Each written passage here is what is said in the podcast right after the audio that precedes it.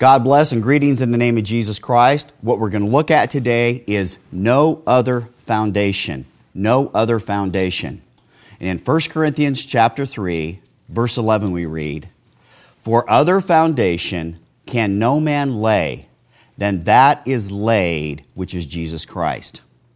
Men are oftentimes looking for foundations upon which to build upon. By searching for the right preacher, the right denomination, or the right doctrine. But rarely, if not directly led by God's Holy Spirit, will men initially seek as their foundation Jesus Christ. Yet there is only one true foundation upon which any man can properly build his spiritual life, and it is the Son of God. In him lives the foundation of all true religion, and without him, there is absolutely nothing that will not ultimately be viewed as sinking sand. A true foundation is also not something that needs to be either invented or reinvented by man, since God has already laid his Son as the foundation of the Christian church. Unlike with all true works of God, the Lord leaves no room for human thinking in its construction. Because of this, it is not given to any to either imagine or construct that which has already been laid by God, since God has already placed his Son as the foundation of all true religion. Barnes on 1 Corinthians chapter 3 verse 11. For other foundation, it is implied by the course of the argument here that this was the foundation which had been laid at Corinth and on which the church there had been reared and it is affirmed that no other foundation can be laid. A foundation is that upon which a building is raised. The foundation of a church is the doctrine on which it is established. That is, the doctrines which its members hold, those truths which lie at the basis of their hopes, and by embracing which they have been converted to God. End quote. In 2 Corinthians chapter 4, verse 3 we read, "For the time will come when they will not endure sound doctrine, but after their own lusts shall they heap to themselves teachers having itching ears." The apostle's warning here to Timothy is that men would eventually abandon the true gospel of Jesus Christ simply because they would look for a more pleasing doctrine more adaptable also to their fleshly lusts. Paul thus warns Timothy, even in the very early years of Christianity, that the practice of true Christianity would ultimately be lowered to the carnality of sinful people. Religion, Paul states, would grow worse and worse simply because carnal and unspiritual men would begin to practice it. From then, the proper foundation of Jesus Christ men would depart to form religions more pleasing to themselves. Such is the depravity of man, that even though God has set his Son as the base of everything divine, men will still abandon him and his words in order that they may form religions more appealing to their own fleshly lusts. He then, who is not satisfied with Jesus Christ and sound doctrine, will look for other means to construct a different foundation, separate also from the Son of God. This teaches us that when men leave and or depart from the true gospel, they shall never really be satisfied with anything after it. And like an itch, no matter the attention given to it, it cannot be soothed. What also is learned from Paul's words to Timothy is that the church of Christ, or at least those who profess to be in it, will not grow better, but will actually develop more resistance to the truth. Christianity, according to Paul, as the years passed, would decline and move further and further away from the sound doctrine of Jesus Christ. And in Acts 20, verse 29, we read, For I know this, that after my departing, grievous wolves shall enter in among you, not sparing the flock. Also, of your own selves, and that is within this professed church, shall men arise, speaking perverse things to draw away disciples after them. Because men's lusts are many, false teachers also would be multiplied in abundance. So that ultimately, for every human imagination and feeling, a new corrupt teacher must arise to nurture and care for it. Barnes on this verse that there will be always religious teachers of some kind, and that in proportion as error and sin abound, they will be multiplied. in Isaiah 30, uh, verse 10, we read, Which say to the seers, and this is the people Israel, See not, and to the prophets, prophesy not unto us right things, speak unto us smooth things, prophesy deceits.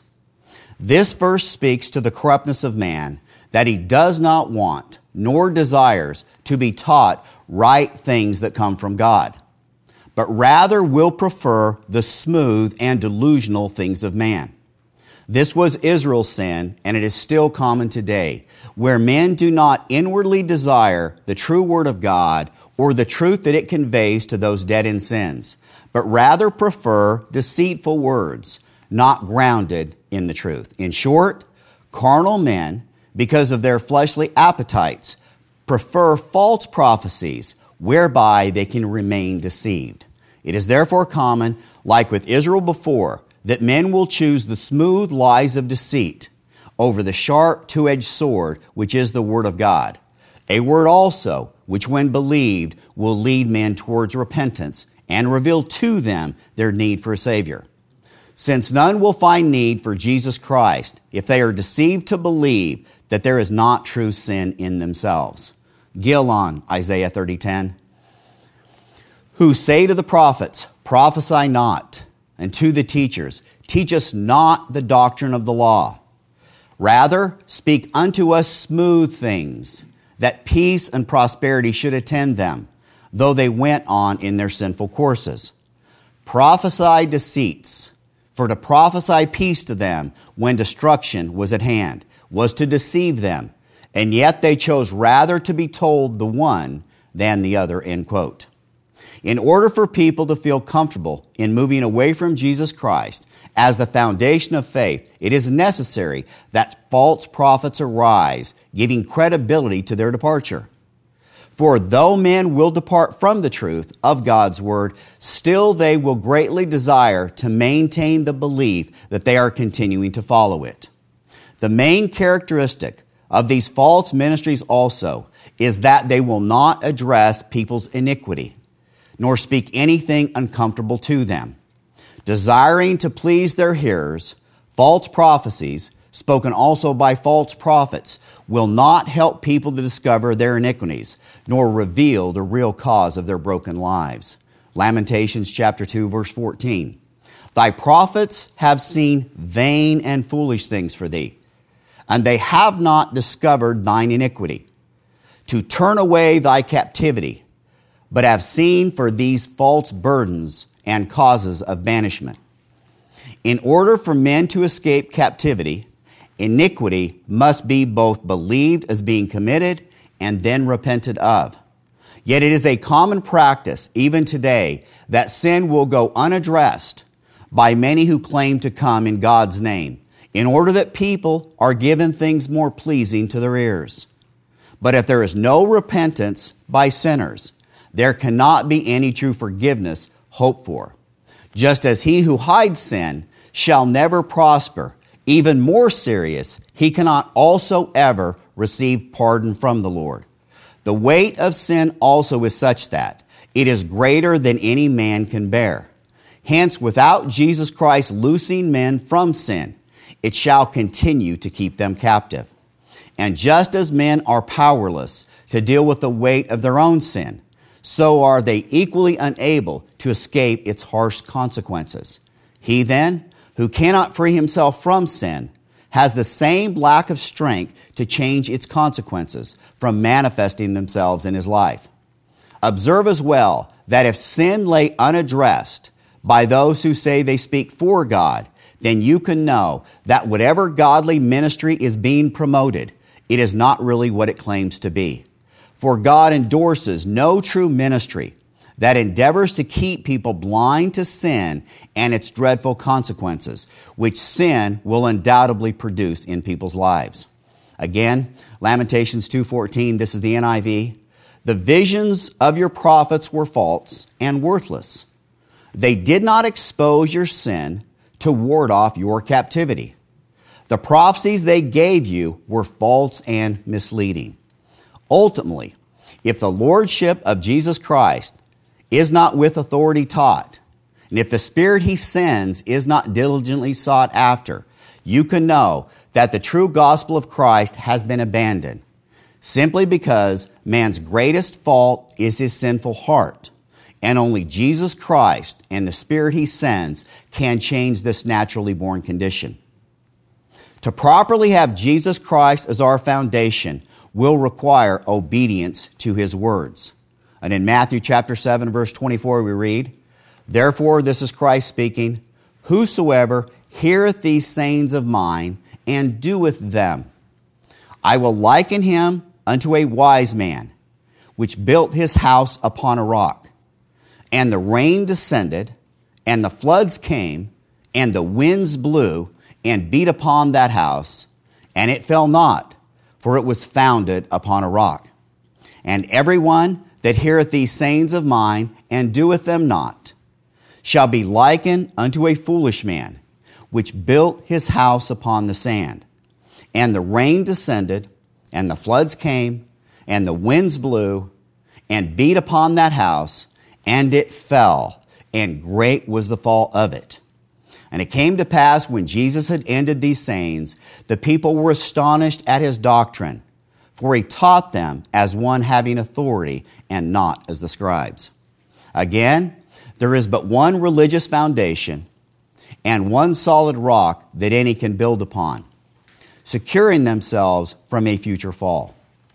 This foundation is Christ through obedience to his words, since all other human thought will, when under the storms of this life, quickly reveal itself as insufficient for maintaining proper religion.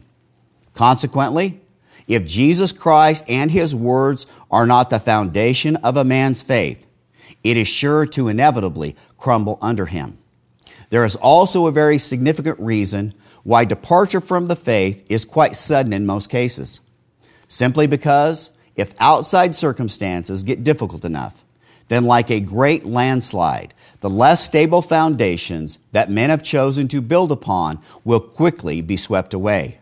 The severity of the storm ultimately producing the very sudden and often complete collapse of faith.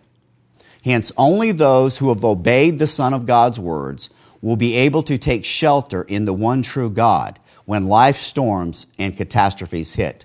And in Matthew chapter 7, verse 27, we read this is from the Holman Christian Standard Bible. The rain fell, the rivers rose, the winds blew, and pounded that house, and it collapsed, and its collapse was great. Every man, therefore, should be warned that if Jesus Christ and obedience to his words are not the foundation of faith, then nothing but a great collapse of religion is both guaranteed and promised in the future since none can reject the words of the Lord Jesus and not eventually have to pay a great personal consequence and cost for it. If this truth is not completely seen in this life, it is guaranteed to be visible in the next. For he who does not have Jesus Christ as the foundation of his faith will at some point in time suffer disgrace for building upon some lesser foundation though he thought it would support him. And in 1 Peter chapter 2 verse 6 we read, "Wherefore also it is contained in the scripture, and this is the Lord, behold, I lay in Zion a chief cornerstone in reference to Jesus Christ, elect, precious, and he that believeth on him shall not be confounded." This verse is taken from Isaiah 28:16. The cornerstone referred to here is Jesus Christ, who alone holds together and supports all true religion. The Greek word for confounded is kataischuno. It is defined by Strong's Concordance as to put to shame or to bring to shame, to disgrace. Hence, if a man believes on the Son of God, who is the cornerstone of all true faith, then he shall never be, either in this life or the next, put to shame nor suffer disgrace for what he has believed. This is not to say that others who have rejected building upon the Son of God have a similar hope. The reason also that those who have Christ as their foundation will not be put to shame nor disgraced is because Christ is that stone which God has placed as the foundation of true religion. Thus, the gospel remains secure simply because God is its builder and not man. Whereas all human religion, which has not the Lord Jesus as its base, is in one form or another an invention of human imagination. And in Romans chapter 1, verse 21, we read, Because that, when they knew God, they glorified him not as God, neither were thankful, but became vain in their imaginations, and their foolish heart was darkened.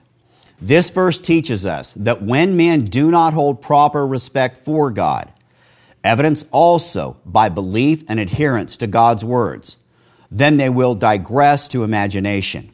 If then God is not revered, human imagination will replace the practice of true religion. And in Isaiah chapter 8, verse 14, we read, And he shall be for a sanctuary, again in reference to Christ, but for a stone of stumbling and for a rock of offense to both the house of Israel, for a gin, which is a trap for small animals, usually involving a noose, and for a snare to the inhabitants of Jerusalem. To the disobedient, Jesus Christ will not be a cornerstone that yields strength in times of trial, but rather a stumbling block to fall over. Hence, to an unbelieving and spiritually dirty man, the preaching of Jesus Christ will cause stumbling to the scribes and Pharisees, Jesus Christ became a stumbling block simply because their human religion made no room for God's true religion. It is thus common for men to reject the proper faith in favor of a one they have themselves made. And then in Ephesians chapter 2, verse 20, we read, and are built upon the foundation of the apostles and prophets, Jesus Christ himself being the chief cornerstone in whom or in Christ, in whom all the building fitly framed together groweth unto a holy temple in the Lord. Barnes on this verse, and are built upon the foundation. The comparison of the church with a building is common in the scripture. The comparison was probably taken from the temple. And as that was an edifice of great beauty, expense, and sacredness, it was natural to compare the church with it. Besides, the temple was the sacred place where God dwelt on the earth. And as the church was the place where he delighted now to abide, it became natural to speak of his church as the temple or the residence of God. End quote. God's church, which is referred to as a temple, has as its most important fixture God's Son, Jesus Christ. Everything is built upon him, and through him, all God's promises are fulfilled. From then, this cornerstone also, believers are daily being added to God's holy temple. This temple is also a living temple, comprised of living stones who are themselves believers of God's Son. And in 1 Corinthians chapter 3 verse 16 we read, "Know ye not that ye are the temple of God?" and that the Spirit of God dwelleth in you? The book of Acts also reveals that God does not dwell in physical temples made merely with human hands. In Acts 17, beginning in verse 24, we read, God that made the world and all things therein, seeing that he is Lord of heaven and earth, dwelleth not in temples made with hands, neither is worshipped with men's hands, as though he needeth anything seeing he giveth to all life and breath and all things, and hath made of one blood all nations of men for to dwell on the face of the earth, and hath determined the times before appointed and the bounds of their habitation. So also, Acts 7:48, howbeit the most high dwelleth not in temples made with hands, as saith the prophet. Because God does not dwell in any earthly structure, he is determined that his presence should dwell in his people. Hence, those called by Christ who have been filled with God's Holy Spirit form the true temple of the living God. The Lord, since he is the Father of all living things, finds it fitting that his presence resides in those newly formed spiritual children who also, by his own supernatural creation, are made to be his sons. Ultimately, it is the people of God who form the real temple of God. And this temple has as its foundation God's only begotten Son, Jesus Christ.